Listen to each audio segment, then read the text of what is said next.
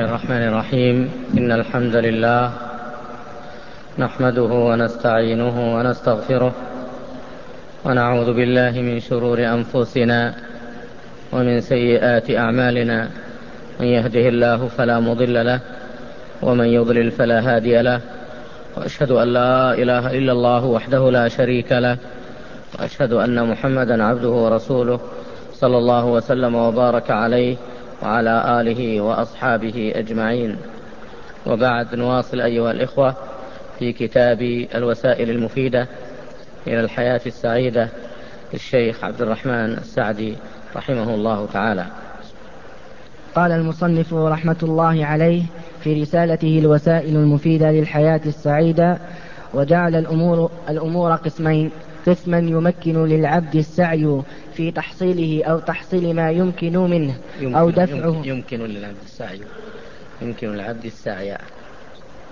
يمكن للعبد السعي في تحصيله أو تحصيل ما يمكن منه أو دفعه أو تخفيفه فهذا يبدي فيه العبد مجهوده ويستعين بمعبوده. وقسما لا يمكن فيه ذلك. فهذا يطمئن له العبد ويرضى ويسلم ولا ريب أن مراعاة هذا الأصل سبب للسرور وزوال الهم والغم. هنا يبين المصنف رحمه الله تعالى تفريعا على ما تقدم من بيان ما يجري للعبد من نعم أو يصيبه من من مصائب. يبين أن الناس تجاه هذا الأمر بالذات وبخاصة في مسألة المصاب وما يقدر الله على المرء من أمور تؤدي إلى الهم والغم من مصائب من أمراض من تسليط عدو من آه، عدم الحصول على بعض الأمور المرادة من عدم آه، من من ضيق في الرزق من نحو ذلك. فهذه الأمور لها قسمان. قسم يمكن العبد أن يسعى في تحصيله في في القضاء عليه أو دفعه باتخاذ الوسائل المشروعة. كبعض الأمراض التي يمكن علاجها فيسعى إلى استعمال الأدوية المفيدة النافعة.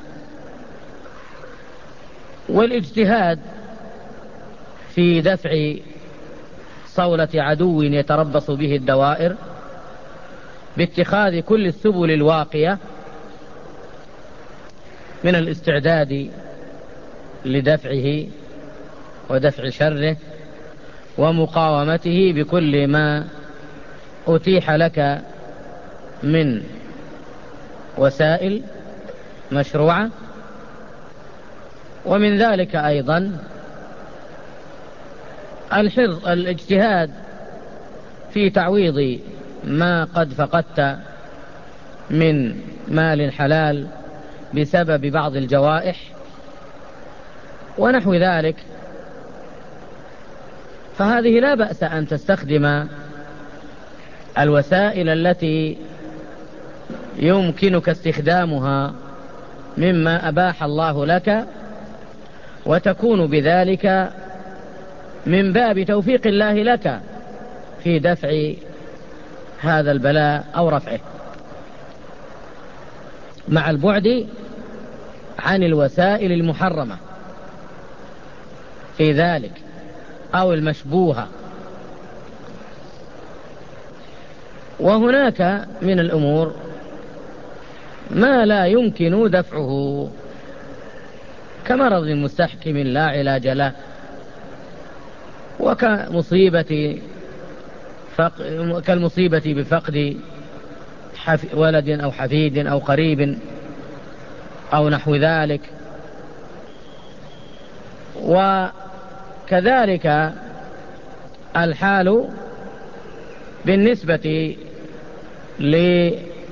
للحصول لوقوع أمر لا يمكنك دفعه. ولا مقاومته. فواجب المسلم والحال هذه أن يسلم ويرضى ويصبر ويحتسب. وتكون نفسه مطمئنة مطمئنة في أن ذلك الأمر له فيه خير إن شاء الله تعالى عند الله جل وعلا. لكونه أمرا قدره الله عليك ولا استطاعة لك في دفع القدر. فتوقن أن هذا من عند الله سبحانه وتعالى وتسلم لقضاء الله وقدره وترضى كما قال الله تبارك وتعالى ما أصاب من مصيبة إلا بإذن الله ومن يؤمن بالله يهدي قلبه. قال علقمة أحد كبار التابعين هو المؤمن تصيبه المصيبة فيعلم أنها من عند الله فيعلم أنها من عند الله فيصبر. ألو؟ نعم. عندي درس الآن بعدين فيعلم أنها من عند الله فيصبر. ويحتسب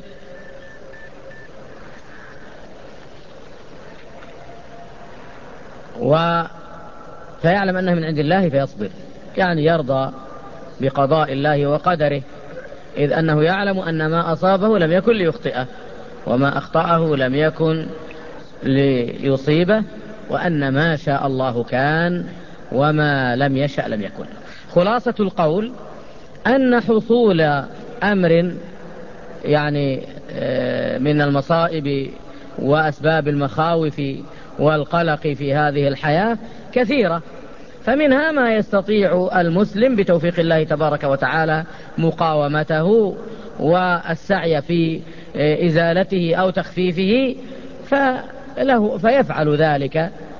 فيفعل الأسباب التي تخففه أو تذهبه. وقسم آخر لا تحكم للعبد فيه من حيث أنه ليست هناك أسباب مقدورة على دفعه أو رفعه فيعلم أنه من عند الله فيسلم لقضاء الله وقدره وتطمئن نفسه وتسكن ويزول القلق والخوف بإذن الله تبارك وتعالى. نعم. قال عليه رحمة الله فصل ومن أكبر الأسباب لانشراح الصدر وطمأنينته الإكثار من ذكر الله فإن لذلك تأثيرا عجيبا في انشراح الصدر وطمأنينته وزوال همه وغمه.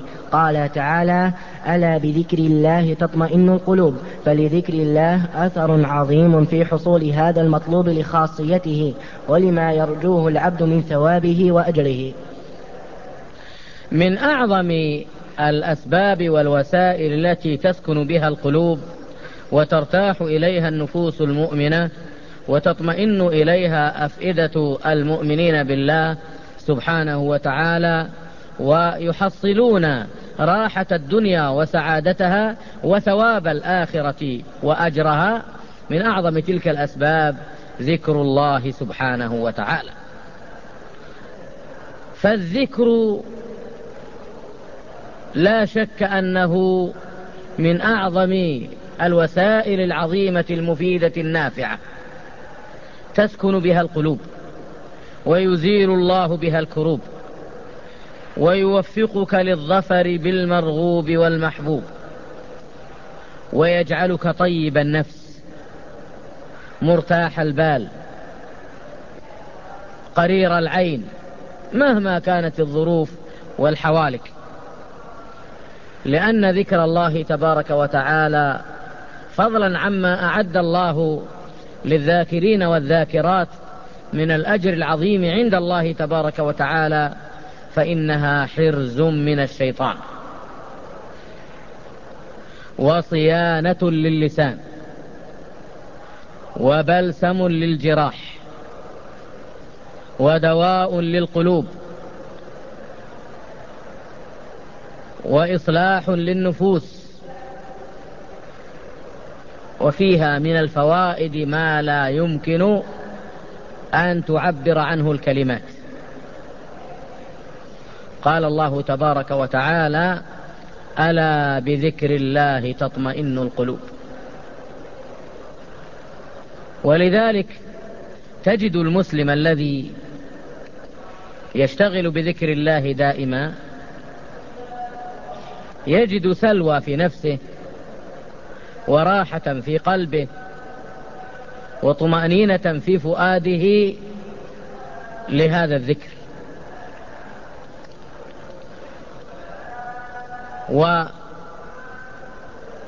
ويفرح إذا سمع الذكر وينشرح صدره بذلك وتسكن نفسه بل وتزكو نفسه. فذكر الله سبحانه وتعالى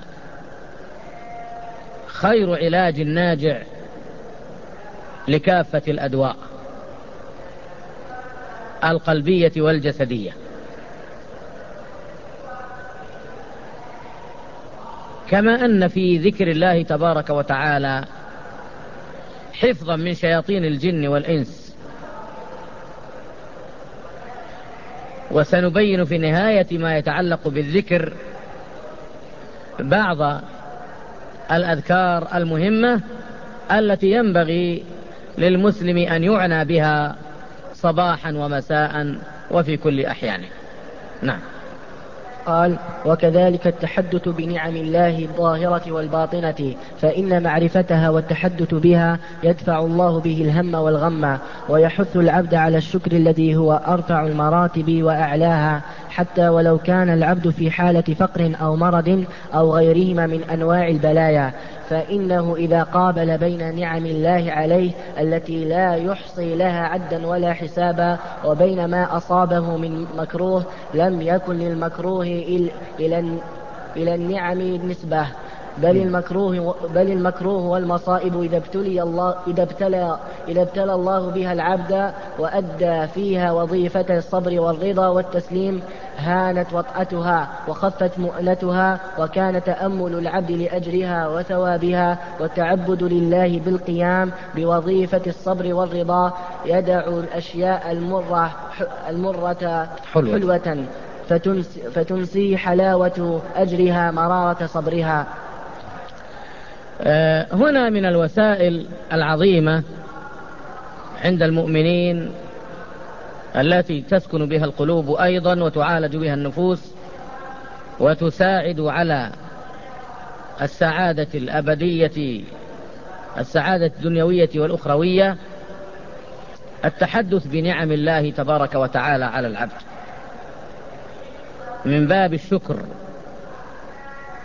فإذا قدر الله عليه أمرا من الأمور أو مصيبة أو جائحة أو عاهة أو مرضا أو فقد عزيز أو نحو ذلك على المسلم أن يتأمل فيقارن بين ما تفضل الله عليه به من نعم وما أولاه من خيرات مقابل هذا المصاب الذي حصل له.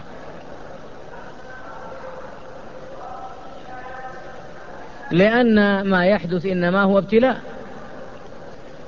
ونبلوكم بالخير والشر فتنة. ليبلوكم أيكم أحسن عملا.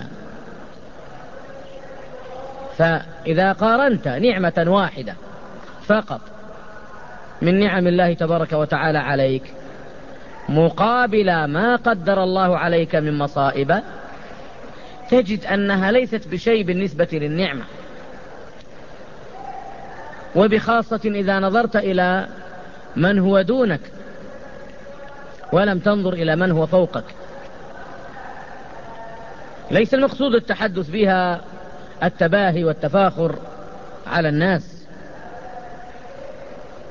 وإنما المقصود أن تجتهد في ما تؤدي به شكر نعمة الله عليك. فإن ذلك سبب لدوامها. وعدم الشكر سبب لزوالها. وإذ تأذن ربكم لئن شكرتم لأزيدنكم ولئن كفرتم إن عذابي لشديد.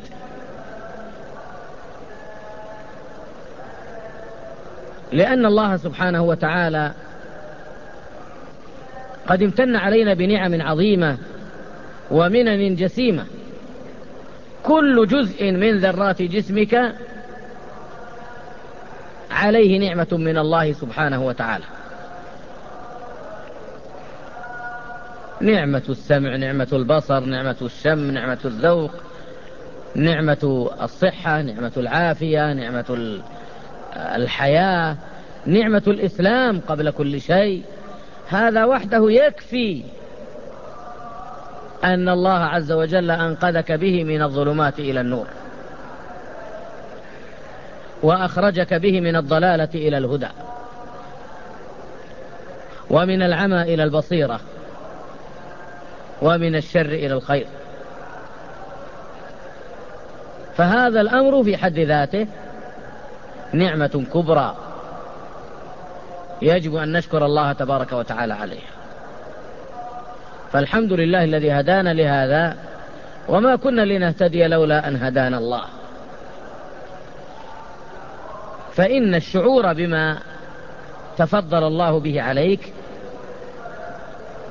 يضعف تأثرك بما قد حصل من مصيبة أو حصل لك من نقص من نقص في هذه الحياة.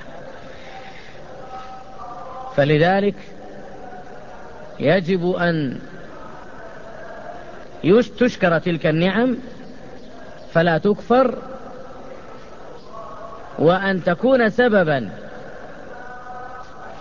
للاستمرار في مرضاة الله والتزود من هذه الحياة زاد التقوى إلى أن نلقى الله سبحانه وتعالى وهو عنا راضٍ.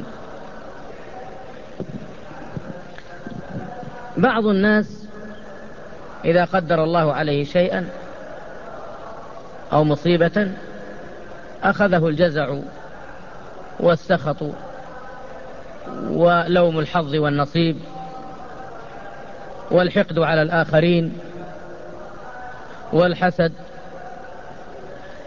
والغيبة والنميمة ونهش أعراض الناس لا لشيء إلا حسدا من عند أنفسهم. والمؤمن يكون قلبه نقيا من ذلك. لأنه يعلم أن هذه النعم لا بد لها من شكر والنقم لا بد لها من صبر وشكر النعمة من أعظم أسباب دوامها والمعاصي من أسباب زوالها.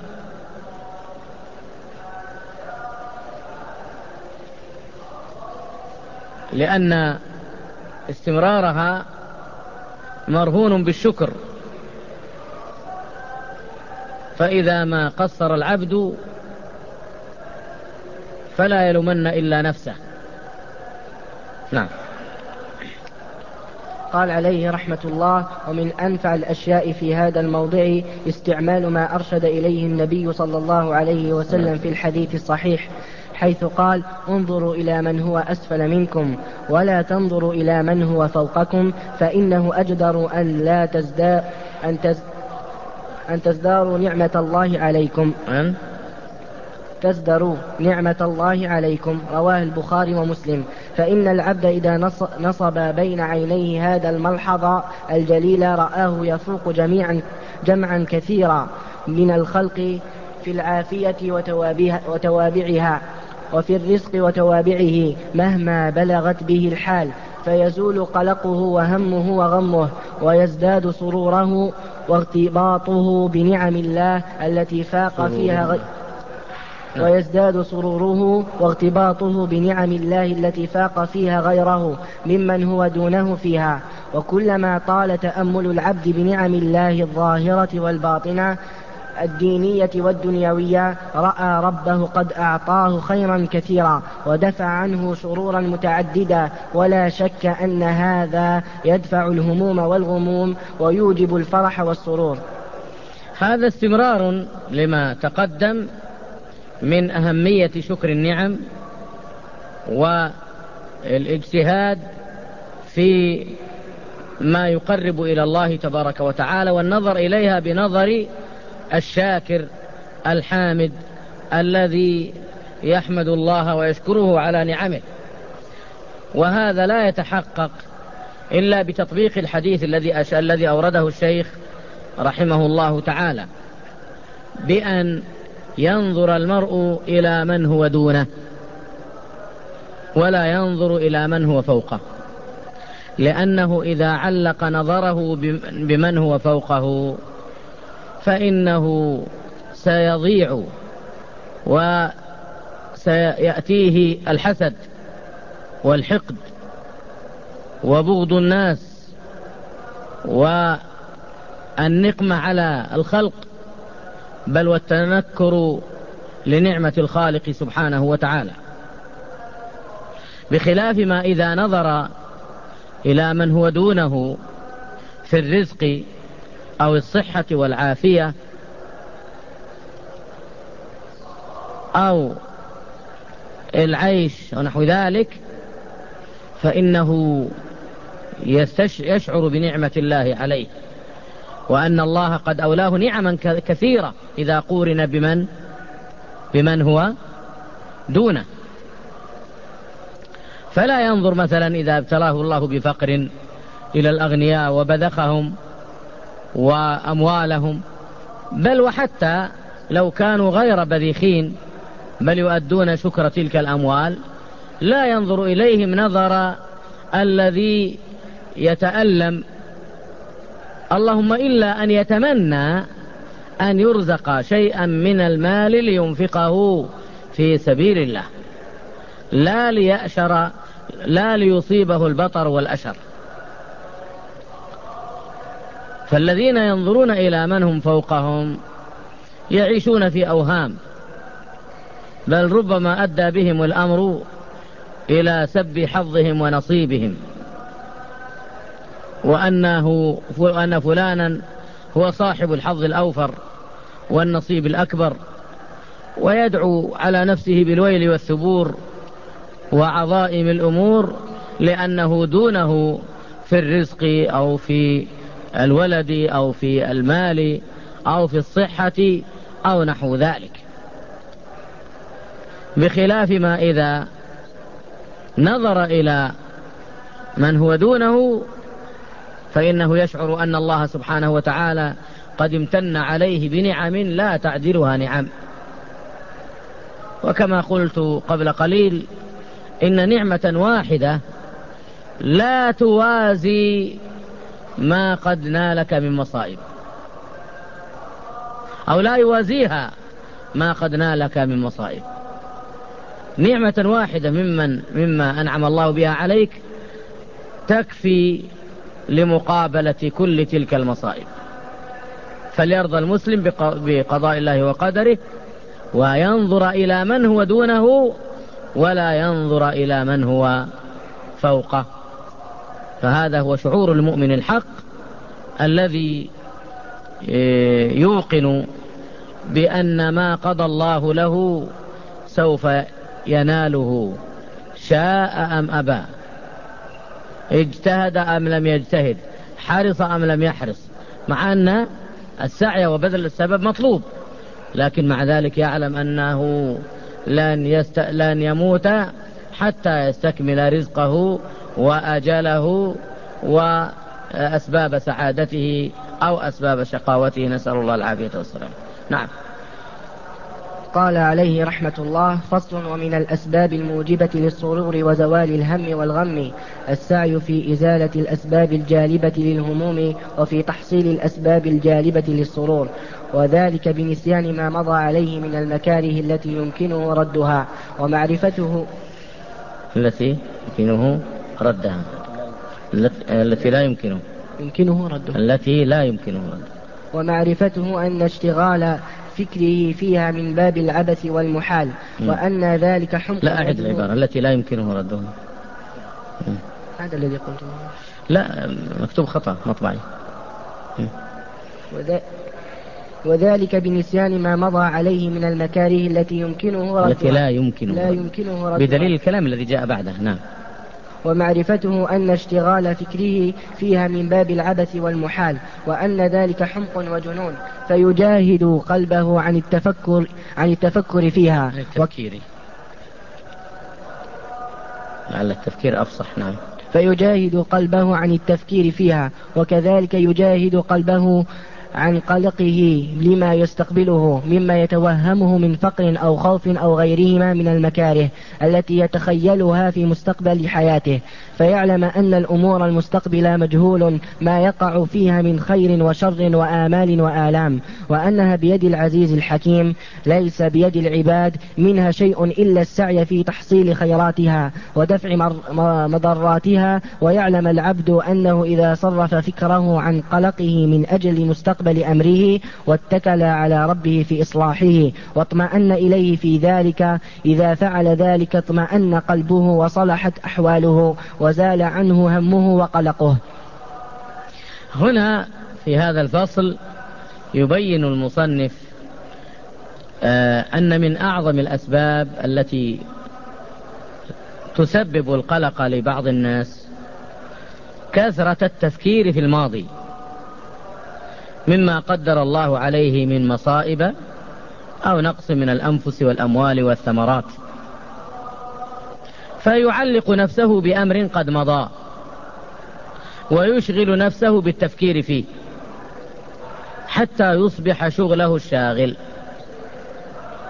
بل وربما رتب على ذلك الخوف في المستقبل والقلق واليأس من رحمة الله والعياذ بالله.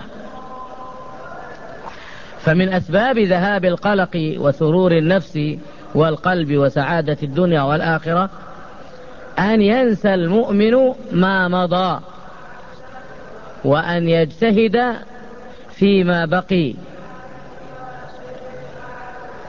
لأن الشيخ قدم قبل قليل أن هناك أمورا يمكن مقاومتها ودفعها وهناك أمور لا يمكن مقاومتها ودفعها فلا يسع المسلم تجاهها إلا الصبر والرضا والتسليم لقضاء الله وقدره.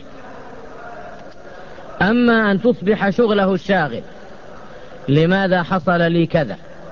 ولماذا حصل لي كذا؟ ولماذا أصبت بكذا؟ ولماذا فعل بي كذا وكذا؟ بل إن بعض العوام نسمعهم يقولون ليه يا رب تسوي لي كذا كذا؟ وكأنه يلوم ربه على ما قدر عليه.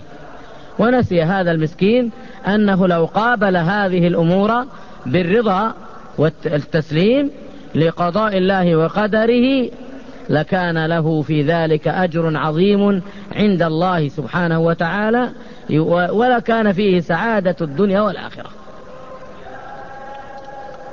فيجتهد في دفع هذا التفكير لا يفكر في الماضي ينصرف عنه تماما. اللهم إن كانت معاصي يبدي الندم والأسف ويكثر من الحسنات والحسنات يذهبن السيئات.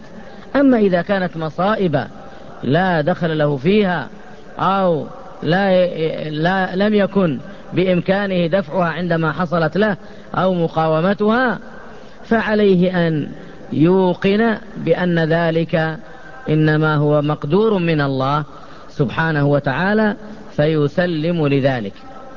أكثر ما يقضي على الناس ويقلقهم أنه يفكر فيما مضى يفكر في المصائب التي جرت له يفكر في ما قد حصل له من جوائح ومن أمور ومن مصائب حتى يؤثر ذلك على حياته ويفضي به إلى القلق ويفضي به إلى الحياة التعيسة. فإذا كان يريد الحياة السعيدة فليصرف النظر عما مضى وليجتهد في الوقت الذي هو فيه وليكل أمور المستقبل إلى الله سبحانه وتعالى. فيوقن بأن الله تبارك وتعالى لن يخذله ولن يتخلى عنه. احفظ الله يحفظك. احفظ, احفظ الله تجده تجاهك. تعرف إلى الله في الرخاء يعرفك في الشدة.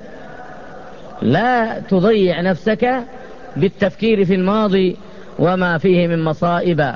قد ألمت بك ولم تستطع مقاومتها أو التخفيف منها. ولا تشغل نفسك بالتفكير في المستقبل. وترتب على ذلك آه، يعني قلقا وتخوفا آه، وقنوطا. ويأسا بل يجب أن تظن بالله خيرا. يجب أن يظن المسلم بربه خيرا. يقول الله جل وعلا في الحديث القدسي الذي يرويه رسول الله صلى الله عليه وسلم عن ربه أنا عند حسن ظن عبدي بي. فإن ذكرني في نفسه ذكرته في نفسه. وإن ذكرني في ملأ ذكرته في ملأ خير منهم. فإذا يجب أن يصرف النظر عن الماضي كله وإذا كان في الماضي نعم عليه أن يشكر الله عليها ويسعى في سبيل استمرارها وإذا كانت مصائب أيضا فعليه أن يصبر ويحتسب ولا يفكر فيها ينساها تماما. أكثر ما يجلب الوساوس للناس تعلقهم بالماضي. وخوفهم على المستقبل. لكن إذا نسي الماضي بمصائبه وأموره وعلق خوفه ورجاءه بالله سبحانه وتعالى في المستقبل وعمل بحسب حاله الذي هو فيه فإنه سيكون مرتاح البال قرير العين مطمئن النفس. يعني معانا من الله سبحانه وتعالى في الدنيا والآخرة. نعم. قال ومن أنفع ما يكون في ملاحظة مستقبل الأمور استعمال هذا الدعاء الذي كان النبي صلى الله عليه وسلم يدعو به. اللهم أصلح لي ديني الذي هو عصمة أمري وأصلح لي دنياي التي هي التي فيها معاشي وأصلح لي آخرتي التي التي إليها إليها معادي. معادي واجعل الحياة زيادة لي في كل خير والموت راحة لي من كل شر. وكذلك قوله اللهم رحمتك أرجو فلا تكلني إلى نفسي طرفة عين وأصلح لي شأني كله لا إله إلا أنت. فإذا لهج العبد بهذا الدعاء الذي فيه صلاح مستقبله الديني والدنيوي بقلب حاضر ونية صادقة مع اجتهاده فيما يحقق ذلك حقق الله له ما دعاه ورجاه وعمل له وانقلب همه فرحا وسرورا. هنا في هذا التنبيه المتعلق بهذا الفصل بعد أن نبه المصنف على أن المؤمن عليه أن يصرف النظر عن الماضي وما فيه من مصائب ويشتغل بما هو فيه الآن في بالاستمرار في طاعة الله والتقرب إليه بما يرضيه والرضا بما قسم قدر الله تبارك وتعالى عليه. بين دعاء عظيم ذكر دعاء عظيما هو الذي ينبغي أن يقوله المسلم لمستقبله. بدلا من أن ينتابه الخوف والقلق والشعور بالإحباط ونحو ذلك فعليه أن يدعو بمثل هذا الدعاء الذي أورده الشيخ رحمه الله. ومنه هذا الدعاء العظيم الجامع الذي هو قليل في لفظه عظيم في معناه. قال عليه الصلاة والسلام في هذا الدعاء اللهم أصلح لي ديني الذي هو عصمة أمري. لأن صلاح الدين أهم شيء. فوالله لو صلحت فوالله لا صلاح للدنيا إلا بصلاح ماذا؟ إلا بصلاح الدين. وإذا فسدت الدنيا فسد الدين. وإذا فسد الدين فسدت الدنيا. وإذا صلح الدين صلحت الدنيا. ولذلك قال اللهم اصلح لي ديني. يعني الآن ومستقبلا. وإلى أن يلقى الله سبحانه وتعالى. ثم قال الذي فيه عصمة أمري. لأن الدين هو الذي يعصم الله به المرأة من الخطأ والذنوب. إذا التزم إذا تمسك به وعض عليه بالنواجذ.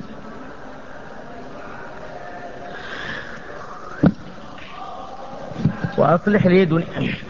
وأصلح لي دنياي التي خلي وأصلح دنياي التي فيها معاشي.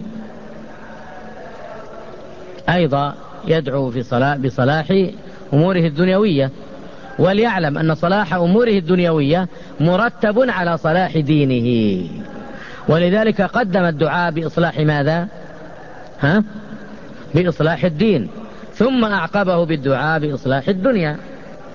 التي فيها معاشي المعاش الذي يستعين به على طاعة الله سبحانه وتعالى.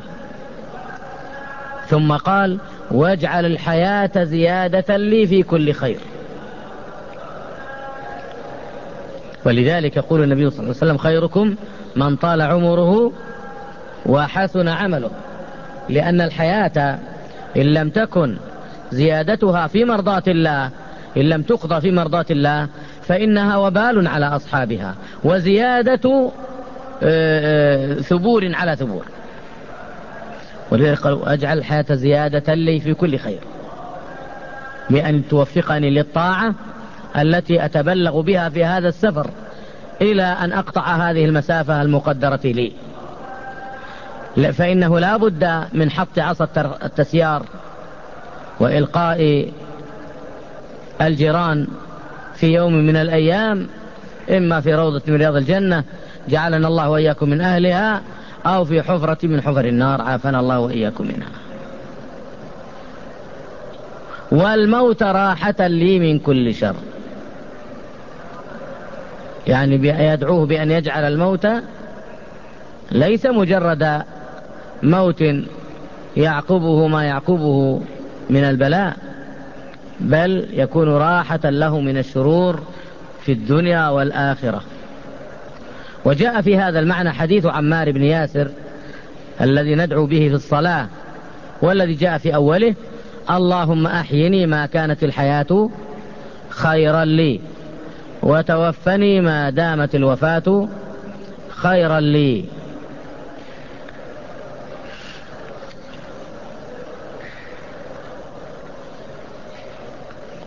وهذا دعاء عظيم في أن يسأل الله تعالى أن يحييه الحياة السعيدة التي يتزود فيها ليوم القرار وليوم النشور.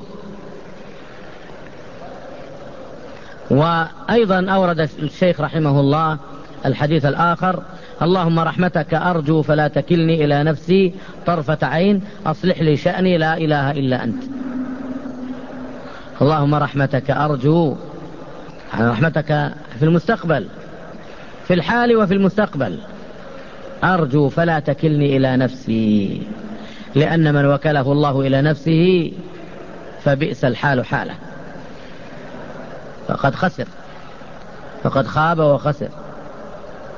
ولذلك جاء في دعاء النوم الدعاء الذي نقوله عند النوم اللهم أسلمت نفسي إليك ووجهت وجهي إليك وألجأت ظهري إليك لا ملجأ ولا منجى منك إلا إليك آمنت بكتابك الذي أنزلت وبنبيك الذي أرسلت.